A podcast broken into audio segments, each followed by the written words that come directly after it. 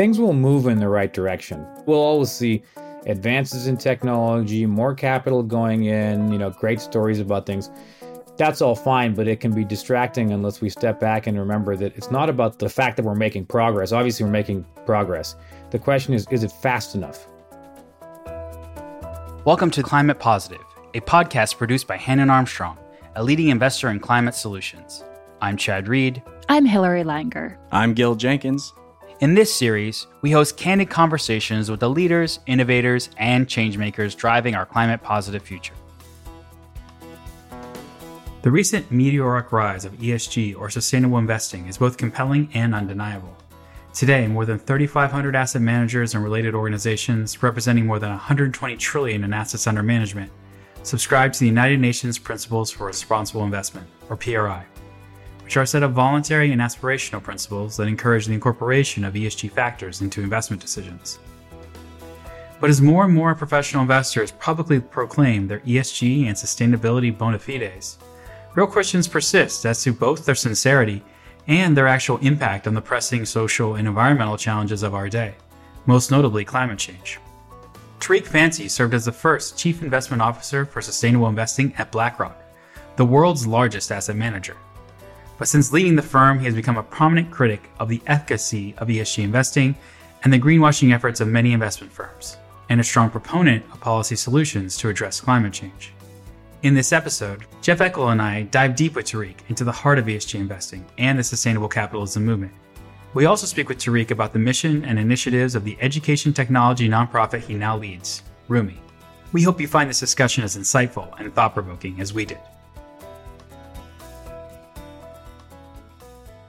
Tariq, many thanks for joining us today here at Climate Positive. Thanks for having me on.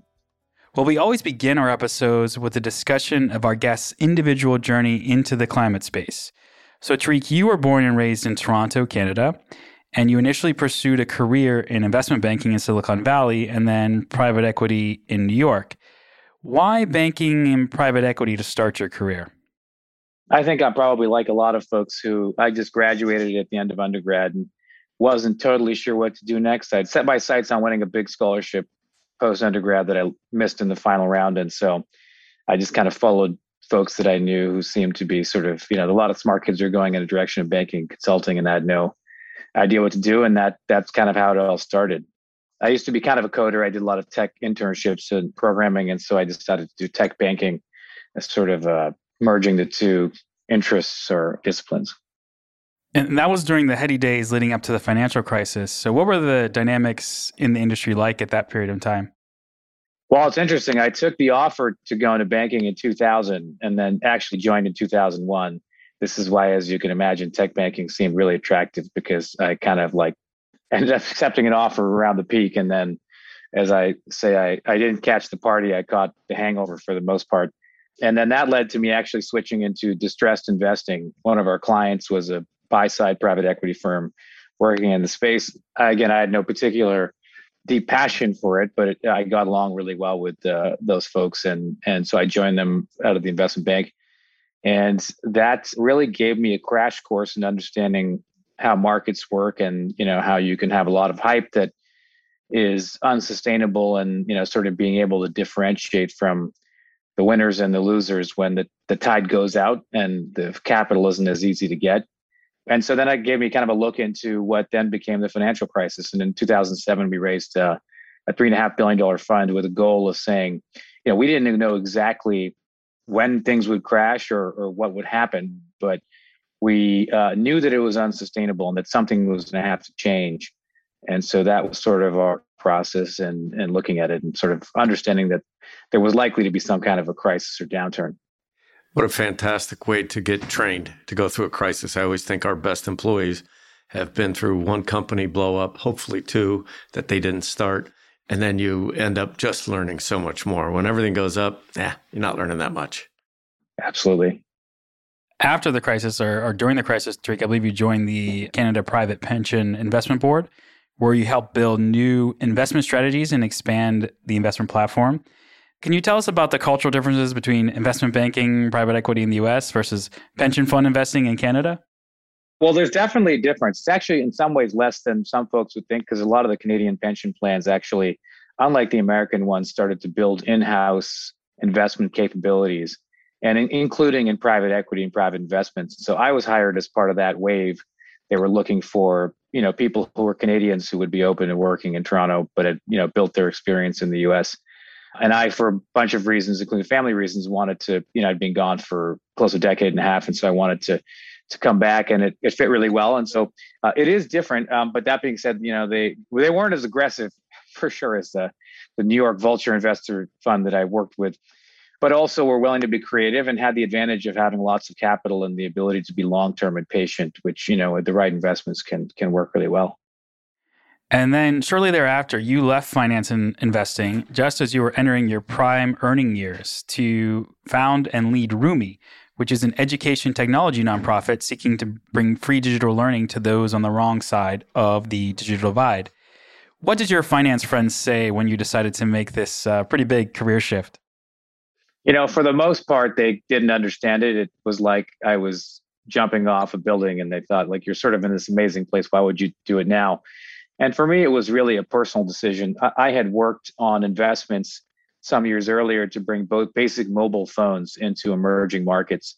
My parents were born and raised in Kenya, and my brother was even born there before you know, immigrating to, to Canada uh, just before I was born. And so I had always had a sense for the disparities, had a deep interest in international development. And having worked on bringing mobile phones into emerging markets, saw the power of a leapfrog innovation where you go to a community where they don't even have the basic thing, in that case, landlines, and they go straight to the latest, best technology. It's sort of a watershed moment in international development.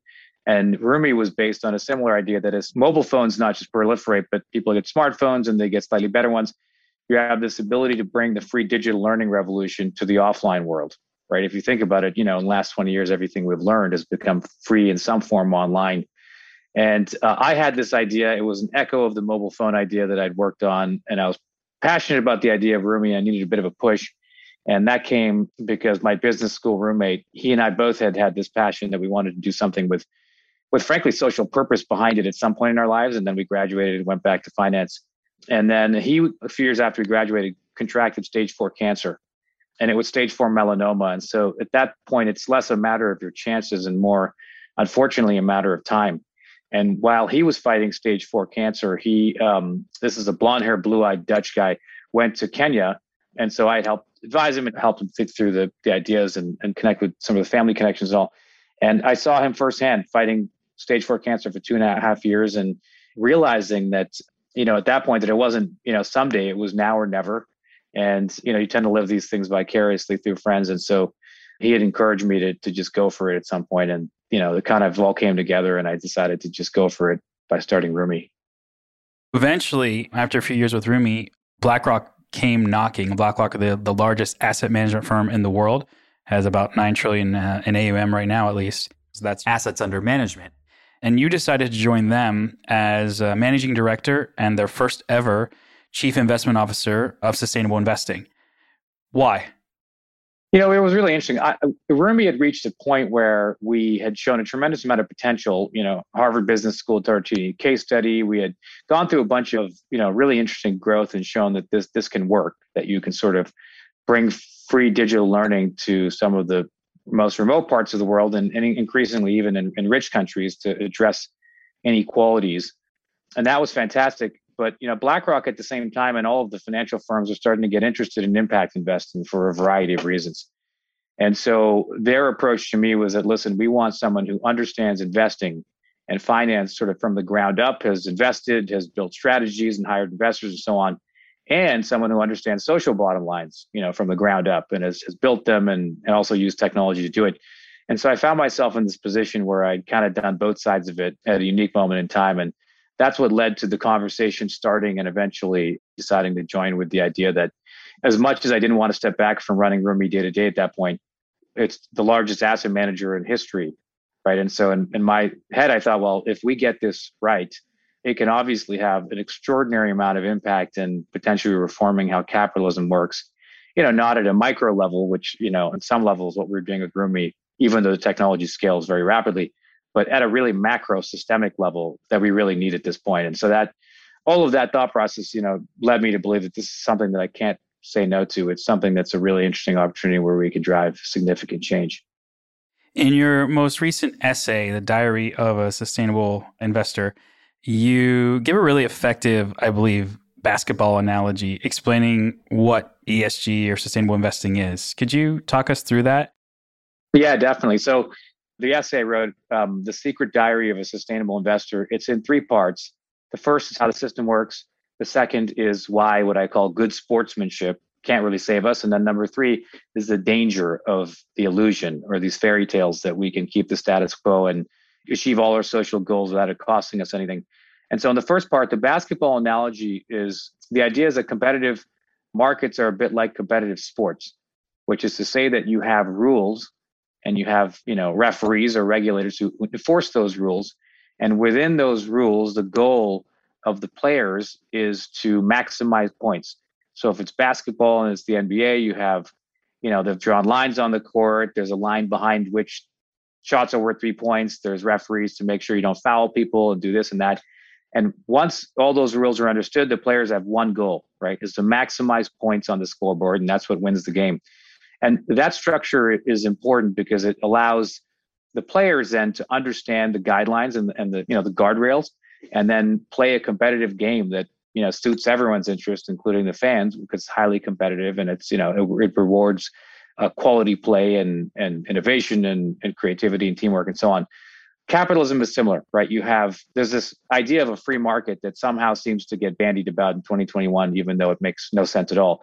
There is no such thing as a free market, right? Um, ask any lawyer. Market is a collection of rules, and those rules, like a competitive sport, govern how the players compete and in capitalism, those rules and regulations are everything from property taxes to intellectual property rights to fines on pollution and so on. And those govern how companies, who are sort of like players on a on a field or on a court, compete. And they are focused on creating profits, right? Their legal and financial structures are built to maximize profits within the rules laid down in the game in front of them. And that's sort of the analogy I use to to connect the dots between a competitive market and something that everyone kind of gets, which is a competitive sport. And so, how does ESG fit into this analogy? The way I'd look at it is even pre ESG, there's this idea of externalities, right? So, since nearly 100 years with this economist, Arthur Pigou, started talking about the idea of externalities. And the idea was that in the pursuit of private profit, firms will sometimes do something that creates a cost or a benefit to society at the same time. So if you do something great and you create infrastructure or a bridge or whatever, even if people have to to pay, in many cases they get things that are free or benefits that come out of that that are a positive externality. A negative externality is easy; it's pollution or something that is created by that process, for which society has to bear the costs, even if they had no part in it and didn't get any of the profits. Similarly in basketball you know you might think of a negative externality as like a player who's playing so aggressively that they jump into the sidelines and kick a fan in the face. Clearly there's a negative externality from their overzealous play and society or the fans bear the cost of that esg is in a sense a measurement mechanism for a number of things but at its core it's being used as a measurement mechanism for externalities right so the idea being that a company has good or bad environmental and social performance. For example, they're contributing to global warming or they're not. And that ESG metric is a little bit like measuring good sportsmanship for basketball players, right? In the absence of any rules to allow or disallow specific activity, you can come up with a measure for good sportsmanship. And alongside that, a thesis that has now evolved in markets around ESG that says ESG is great for your long term returns. And so we can all rely on the market doing it all by itself which is kind of like saying good sportsmanship eventually scores more points on the basketball court. You know, again, implication, well, you know, we can rely on players to be sportsmanlike all by themselves because, you know, it's in their own interest to winning the game. And so, how did BlackRock approach ESG investing? I think at BlackRock, we took an honest attempt at trying to understand how we could do this within the confines of fiduciary duty. So, the idea behind fiduciary duty is this idea that there's a principal agent problem in economics, which is that, you know, the nine and a half trillion under management is not BlackRock's money. It's not Larry Fink's money. It wasn't my money. It is all managed on behalf of clients who are generally, for the most part, it's their retirement savings, right? So every single person, all of us included, whether or not we we have trading accounts, people are investing on our behalf, right? Whether it's public pension plans or other things. And even the deposits in our checking account or savings account tend to be used then, you know, to to loan long to to issuers. And so we all have, whether we do it ourselves or not, in our name, someone investing on our behalf. And and so the rules say that you can't focus on social values. You know, you have to focus on dollar values, right? Because everybody has different social values. And the idea is that if you're investing on my behalf, you're legally obligated to focus on return, right? And then to maximize that return. That's how BlackRock works across the board. It's their number one, their first operating principles were, you know, we're fiduciary. Um, and that's all how all the asset managers work. So the idea here is that we were trying to go in there and understand within the confines of what we're doing, which, like every other asset manager, is really focused on performance and, and maximizing performance and in line with our financial incentives of, of all of the people at the firm, as well as the fiduciary and the legal obligations, we had to figure out a way to do more around ESG. Uh, and that's where I came in and you know started to work on integrating ESG into all of our investment activities globally as well as look at how we can create new products that align to specifically trying to create, you know, some kind of social impact alongside a financial return. You eventually decided to leave BlackRock, I think only after two or three years. Why? What did you find not meeting your ideals? The time I left, it was there was a personal thing I had to take care of relating to family business stuff after my father-in-law passed. So I transitioned out over six months, all on you know great terms, and I'm still on uh, really good terms with people there but deep down i'd started to sort of question what we were doing because it, it started to become clear to me that number one the thesis underlying all this was incorrect which is to say that the idea is that good sportsmanship leads to more points you know over time. In financial jargon that's just esg is good for investing profits right? Investment activities. And what i was seeing across the board from the vantage point i had was that that generally wasn't true right? I mean most of the time you couldn't really tell if it actually had any value for investing because frankly it's hard to measure esg the way people want to especially the s gets you know the social areas get difficult to measure. And even insofar as you could measure it well it wasn't clear that it was that useful for return right? So in other words i was seeing with a vantage point of the largest asset manager in history and you know the biggest pool of assets of capitalism that being responsible all by yourself right, or sportsmanlike is not necessarily linked to higher returns as a result. And you know that was number one. Number two, I I found there was really no social impact being created out of any of it. Right, it seemed to be mostly like what one person called green wishing. Right, I mean, it, you, you can sort of say it was a greenwashing or green wishing, but it certainly seems to be a set of ideas that are hopeful at best. And so that was, you know, the second piece. And then the third piece is we had a bunch of products we were releasing, and for the most part, they seem to have higher fees, but they could not demonstrably show any real world impact. And so in the end, I looked at it and I thought, well, I was bullish about this because I thought if done right, this can create systemic changes and, and, reform. And at the end of it, I looked and I I, said, I don't think there's any real world real world impact being created out of any of this, or at least, you know, there's very little, if any and it seems to be mainly based on a bunch of narratives that don't actually seem to play out in practice unfortunately. A bunch of alluring i would say alluring win-win narratives that we all we all want to believe. I mean of course you know if i can buy a low carbon etf and fight climate change at the same time like that certainly beats the alternative that economists are telling us which is a carbon tax right? Because no one wants the one with the word tax in it but you know, the reality is that it struck me as being sort of a, a fairy tale that I wanted to believe in. But from what I could see, it wasn't true. Tariq, you and I have had a conversation or two about our investment thesis, which is in a world increasingly defined by climate change, investing on the right side of that climate change line can produce superior risk adjusted returns. And it's a long term thesis, no question. You talk in your article a lot of, about a lot of short termism. We've certainly had to deal with that as a public company the times I have met with, let's say, the six big banks or at BlackRock, I have to remember to turn off my iPhone bullshit detector so that it doesn't go haywire. And, and I continually talk about greenwashing and how nice it would be if it were easy. it's just, there's simply nothing easy about it. And certainly you've argued for a price on, on carbon, uh, as have we. And yet you also see a lot of progressives not trust markets, not trust a price on carbon. Any thoughts on that? I think that, I mean, actually, I think you, you zeroed in on the fundamental, the reason that there's so much urgency around this. It's not just that, you know, obviously the climate threat, which is moving so fast and, you know, where we know an ounce of prevention is preferable to, to a pound of cure. It's actually that the system is producing such suboptimal outcomes today that I would argue it endangers capitalism itself. So today, over 50% of millennials don't believe in capitalism. I don't think that they would fundamentally have distrusted a carbon tax if we had done it at the time Obama was talking about it in the beginning, or you know, really at a time that economists started sort of going on about it. But because we have not actually used the levers that we know are the ones that correct an externality, which is to say, you know, there's a pollution, you have to find people for it, so they have an incentive to do less of it, and they find a you know a, a cleaner, better way to do it.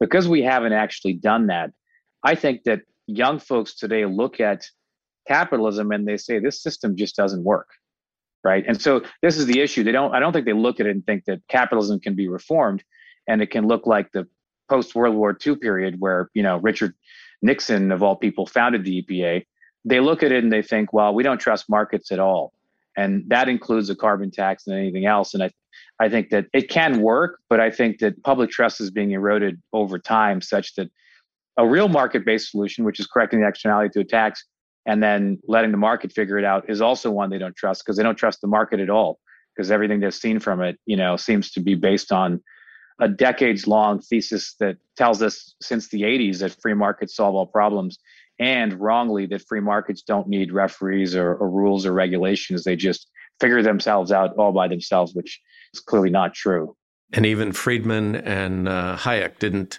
agree with that but that has certainly been the narrative that's been sold by business Absolutely. And, you know, I would argue that that's less based on a great understanding of capitalism or economics. And, and unfortunately, it's just people talking their book. You're not going to solve a long term problem that's 20 years out if you're getting paid in the next few years, right? The system is going to work the way we should expect it to, which is that people are going to go according to their incentives and they're going to try to, frankly, delay taxes and regulation that are intended to address a long term threat because in the near term, marketing and, and lobbying to, to slow that regulation is is how you're going to make more money. So, is there an ESG bubble? I don't think that there is a bubble in the sense that I think specific companies that are aligned to addressing the climate threat would actually benefit from greater regulation over time. On the other hand, there are a lot of ESG products that, from what I can tell, have little to nothing, you know, to do with ESG. They just moved stuff around and put a new label on it in that area there could be because they're really just the same thing you know with a green label that is getting higher valuation even though they're not really aligned with decarbonization or other sort of bigger social trends i want to move to the topic of policy solutions because we are talking here today in the midst of two very large bills a bipartisan infrastructure bill, a, a, reconciliation bill, an effort by the Biden administration to potentially institute mandatory ESG related disclosures. And on that topic, the SEC recently collected comments, and the uh, SEC chief, Gary Gensler, said that the uh, upcoming proposal that the SEC is likely to release will call on businesses to provide qualitative and quantitative information to investors. These could include particulars about how executives manage climate related risk, as well as more granular details about greenhouse gas emissions and the financial impact of global warming. He also signaled that disclosures may appear in the mandatory filings public companies must make to the SEC. So, as the SEC contemplates these sorts of regulations, and the EU has also already made uh, moves in this direction, what do you think are the right policy steps, what disclosures should companies have to make to address the real concerns that we've discussed on greenwashing and other uh, related concerns? So I'd say a few things on that. I think it's important that we have the disclosure of the type that you just mentioned. I don't think that alone is the answer. And that's for a few reasons. I think under any scenario, investors should be able to access information around their investments that are material you know to those investments that could have the chance of of gaining or losing return. And the same way that companies obviously have to disclose their financials and it's audited and so on, because you would obviously need that information in order to decide to invest or not. I think that it's important that material ESG information, whether it's climate risks or it's other information in the ESG area, is disclosed and done so cleanly, reasonably regularly, and in standardized format, right? So that it's not what it is now, where ESG data is kind of everywhere and there's a lot of ability to massage and cherry pick. So that information is useful. But I would also say two things where I'd add caveats. Number one, the ESG space is so focused on disclosure and data and standards and reporting that they don't actually wonder or ask, does that create any real world impact? Like it may be useful for an investor looking to invest, but disclosing ESG data in and of itself doesn't create real world impact. So think of it this way over decades now, companies have been forced to disclose CEO pay, and they've done that. And yet, you know, CEO pay has increased relative to the average industry worker. In New York, people disclose calorie counts and all, but it doesn't mean that it's necessarily reduced obesity. So transparency in and of itself doesn't correct the problem unless we subscribe to a, an idea that the free market will self-correct. All it needs is the right information. Obviously, faced with a market failure where it's cheaper to burn fossil fuels today than we need for it to be as a society, absent a, a carbon tax or something to correct the externality, that's a problematic thesis because transparency alone just won't get us where we need to go. I think the second point that's really important there is that regulation at the financial services industry is not the same as regulation at the real economy level. Most of the financial sector is going to follow profits, right? I make this joke that, like, if drugs all became legal tomorrow, Goldman Sachs would be on the next plane to Mexico to try to get the deal for the Sinaloa cartel's IPO, right? I mean, literally like the next day. And then right after the IPO, they'd probably turn to them and say, hey, you know, now that you're rich, have you met our wealth management division? Right? Now, I don't mean that to like knock Goldman Sachs specifically. I mean, I, I worked in the sector. It's just to be honest around how it works, right? The smart folks, they're competitive and they don't leave money on the table, right? I mean, that's how the system works. If there's profit to be made, someone will finance it, right? Which is why I find divestment ridiculous, right? Because who, who cares if you sell the shares in the fossil fuel company? First of all, someone else will buy them. Second of all, it's not like we're short of examples where, you know, porn is an issue, right? I mean, Insanity and revenge porn, all those other things. It's not like divesting of porn companies has done anything, right? They're just private and then they operate with even less scrutiny. So divesting it doesn't really do anything because the market will always find good opportunities. And obviously, being a former distressed or vulture investor, I know that very well. We would look for the opportunities that everyone else ran away from because that's where we knew we could get an outsized return. And so, if the market and the system works such that it's efficient, it doesn't leave money on the table, and profitable opportunities will find capital, right, which is the way the markets do work and are supposed to work, then I don't think regulating at the financial sector, you know, what level of the ESG grade on your fund is a substitute for saying, wait a second, like if workers are underpaying their employees to the point that like a quarter to half of them need government support to survive maybe the answer is a minimum wage or something that you know corrects the problem at the real economy level. Similarly you know with climate change again you just need to tax the externality and then let the market figure it out. But unless you do that unless you make people pay the cost of their pollution they're going to be polluting more than we want them to and the system is going to throw more capital in the direction than we want them to. And that's why i think it's really important that all of the talk around esg reporting doesn't turn into this mess that serves the interests of accounting companies and other ones where the you know you've got a whole byzantine set of new requirements but they create little to no social impact because they're not accompanied by the rule changes we need. Think of it this way. The sports analogy this stuff is like saying you know hey we have better ways and more standardized ways to measure good sportsmanship. Hey that's fantastic. Unfortunately we're you know the game is such that dirty play is winning games today. So measuring good sportsmanship is great but you still kind of need a referee sitting there saying thanks for that measurement. Now I'm penalizing the players who are doing poorly. So, Tariq, good sportsmanship in the form of ESG reporting has its flaws. You've been very eloquent on that. We've clearly got unpriced externalities in carbon, although maybe that gets fixed in the next couple of weeks. Who knows? At least uh, in the beginning here in the US. What about activism? My friend uh, Andy Karsner was the controversial nominated director for engine number one to go on Exxon's board. Would any views on how that engagement will work? I am far less optimistic than anyone else about it. Unfortunately, I, I, don't want to throw cold water on all the excitement, but the reality is that again, if you look at the structure I've just described, if you put a bunch of different directors on the board of an oil company, and they then now have a fiduciary duty to maximize returns to shareholders, it's an oil company, right? I mean, most likely that's going to mean in some way, shape, or form protecting their profit model as long as they can.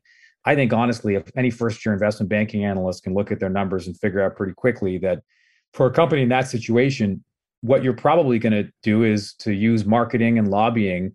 You know, you're going to obviously say all the right things. I want a carbon tax. It's important. We all need it. You can't be seen as be saying the opposite now. But when they're in the room, their financial incentives are probably going to be to slow it down as long as they possibly can, to water it down so it kicks in years later. It has all kinds of exceptions to certain industries, certain timelines. It's an oil company. Imagine tomorrow if I, I wanted to do gun control and I said, hey, you know what? The answer is not outlawing guns, which, you know, New Zealand and Australia did, or at least having better gun control, which New Zealand and Australia did and worked to prevent mass shootings. The idea is you should put me on the board of a gun company. That's a great idea. Like, what am I going to do when I get there? Tell them to stop selling guns? I mean, at some point, my concern with that is that as a fiduciary, they're forced to maximize returns. And I'm not convinced they can do that much more than another set of directors who also have fiduciary duty, besides maybe having a slightly different view around the urgency of the need for change or other things. And my bigger concern would be that the noise that's created around all of that is so loud that it seems to, and this is what you know some of the research that I've worked on and others done last few years have shown, is that it actually crowds out the ability of government to intervene. Your points have been very well expressed in your essays. Uh, I agree completely. Tom Friedman once talked about the Green Revolution, and he said, You know, I sat in a bathtub in Beirut when there was an actual revolution going on with bullets flying. Revolutions are painful. But you know, not to steal your story, but every time there's a, a good news article, it diminishes the urgency with which serious efforts can get accelerated. It serves as a distraction, right? I mean, if you look at the last five years of ESG stories, I mean, I was in the middle of the machine during a lot of them, and they all sound wonderful and nice. And ESG talk is growing, and ESG reporting and data is growing, and ESG assets are growing. And they're growing alongside carbon emissions and inequality and all of the things that they're meant to address. Because for the most part, having seen the mechanics up close, there's no link between the things, right? And so the concern I have is a lot of these stories are just a continuing trend of feel good things that enable us to think that we're creating systemic reforms. But systemic reforms can't be created on a one by one basis. I mean, the idea of going, you know, proxy fight by proxy fight, oil company to oil company as a way to fight climate change, I mean, it's ludicrous if you actually stop and think about it. It's like playing whack a mole, you know, against the markets with, you know, where there's thousands of moles. Obviously, a systemic reform needs to come from government. And if you have stories like this that I think are heavily oversold and overhyped, then you run the risk that you actually destroy the political foundation upon which you would build real government reform. Because you're, and again, it's it's selling people a win-win fantasy. No one wants a carbon tax, right? I mean, let's be honest. Like, who wants anything with the word tax in it? But we all claim to believe the science, and so somehow we're ignoring that our own experts, societally, right, economists and others are saying, no, no, the only solution is systemic because it has to be led by government. It has to be a carbon tax. Has to be other things like that engine number one versus Exxon is a really nice story. I fear that over the long term, it'll be viewed more as a distraction from the real change we need than anything else. I think I generally agree with you. The only aspect that I'm interested in learning more about is the engineering capability of an Exxon or a Chevron. If we're actually going to get serious about carbon capture and storage, which has its justified reservations. But I think in any scenario, we we do have to uh, sequester carbon. There aren't like spare engineering companies that can solve those uh, deep geological problems. So I'm hopeful that one, there's a profit for oil companies to participate in uh, sequestration of carbon, and I'm hopeful that some activism will help. But uh, neither of us are very optimistic about uh, any of these things until we get price signals at work.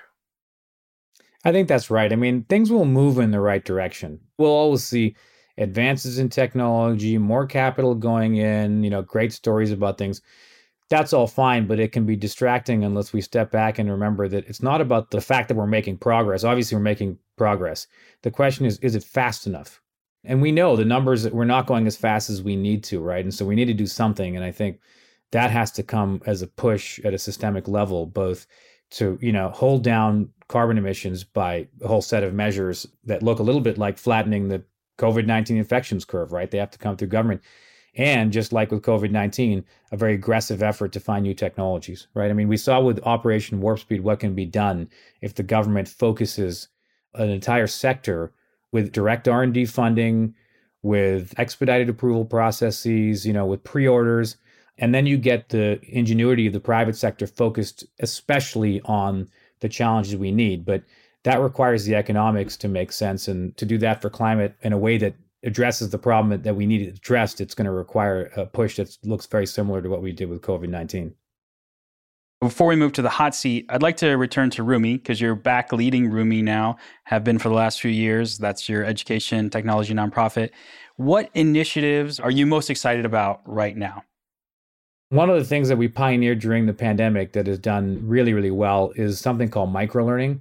And so the idea is that anyone can learn on their phone or on their computer, but people don't learn in a digital manner the way they learn in the real world, right? In the real world, you're a captive audience and you're stuck in a classroom. And if the lecture's boring, you're stuck in, you know, lecture. If you're watching that same lecture on your smartphone in your bedroom and you're a kid, you're going to switch to TikTok in five seconds if that lecture is boring, right? And if you're not thinking of it, I guarantee you, TikTok's going to send you a notification at exactly the right time because they're effectively good at hacking your attention. And so we had been working for years in uh, markets where people can only use basic mobile phones. And we had figured out that, you know, you need to build it for that form factor. And so we evolved towards five or six minute micro learning courses that are all mobile first and that have between 20 to 40% improvement in learning retention, which is incredible, but also is just more bite sized and that people use more. And so a lot of the data in the US shows that people are actually taking time away from social media to use microlearning or, or bytes as we call them at rumie.org, which is great. But the second thing is that we're actually using it globally. And so today, in local languages, Dari and Pashto, we actually have been uh, running. We started programs in 2017, and now we're scaling them up rapidly. Programs in Afghanistan for girls and women's education, and it's extraordinary that if you have a country that has very little infrastructure, and on top of that, you have a situation on the ground now where culturally it's harder for women. It was already difficult for them, girls and women, to, to learn. But you have a, an apparatus of mobile phones, and, and today over 80% of Afghans have access to a mobile phone. You have an ability to bring free learning to the people who are the most vulnerable in a way that is safe. It works from anywhere, it's free uh, and so that's what we've been doing in Afghanistan and are growing programs now for hundreds of thousands of women and girls who whose options to learn have suddenly been rapidly curtailed. And because we're working with the large mobile operator in the country, you know, we're just basically now sort of fundraising to grow content and distribution so that we can address a need that has spiked, you know, since the since the country unfortunately fell apart over summer. Absolutely. That sounds amazing. I really hope your technology solution can can overcome the significant challenges that, that women and girls face uh, in, in Afghanistan. Well, we're almost done, but, but we have this tradition here at Climate Positive where we like to ask our guests a series of rapid fire lightning round questions. We call this the hot seat. The best feedback I ever rejected is to blindly follow your passion. If I didn't follow that, I'd be trying out to play for Manchester United right now and f- failing. So, passion alone, sadly, wasn't isn't always enough. You're a pragmatic idealist, right? Exactly. Success is. I think it's around personal fulfillment and happiness. And I think, to be honest, that's always someone has to decide it for themselves. It can't be, you know, I found myself living someone else's dream for years. So I think it's very personal. I will never compromise values and integrity. I think we have to have something that we that we believe in and focus on, uh, and you can live comfortably while doing that the most insightful book or article I read over the last month is? I'll say a recent book because I'm not sure if I've had a chance to read a full book end to end last month.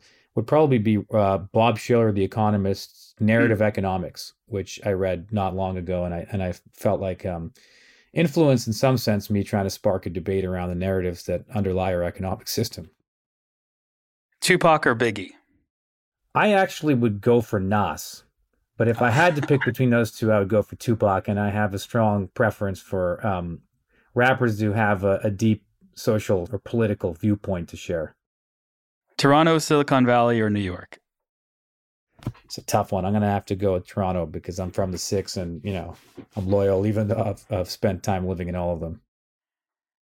And then to me, climate positive means I think climate positive means that you're actually helping the climate, which means that you're net negative in the you know the sense of you're actually sucking carbon out of the atmosphere. I'm not sure if that's what everybody means. I mean, again, this is the challenge with all of these green terms, right? I mean, anyone can say whatever they want.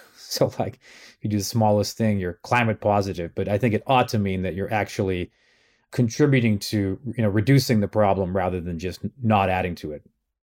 Excellent. I think we definitely agree on that point. We do indeed. Tariq, you're an inspiration. Thank you. Thank you for joining us today, Tariq. It's been a really great discussion. Likewise, great chatting with you both. Climate Positive is produced by Hannon Armstrong. Tell us what you thought about the conversation. You can send us show ideas by tweeting at us at Hannon Armstrong or send us a note at climatepositive at hannonarmstrong.com. If you like the show, feel free to give us a rating or share with a friend. It helps others learn about the show and our climate positive mission. I'm Chad Reed, and this is Climate Positive.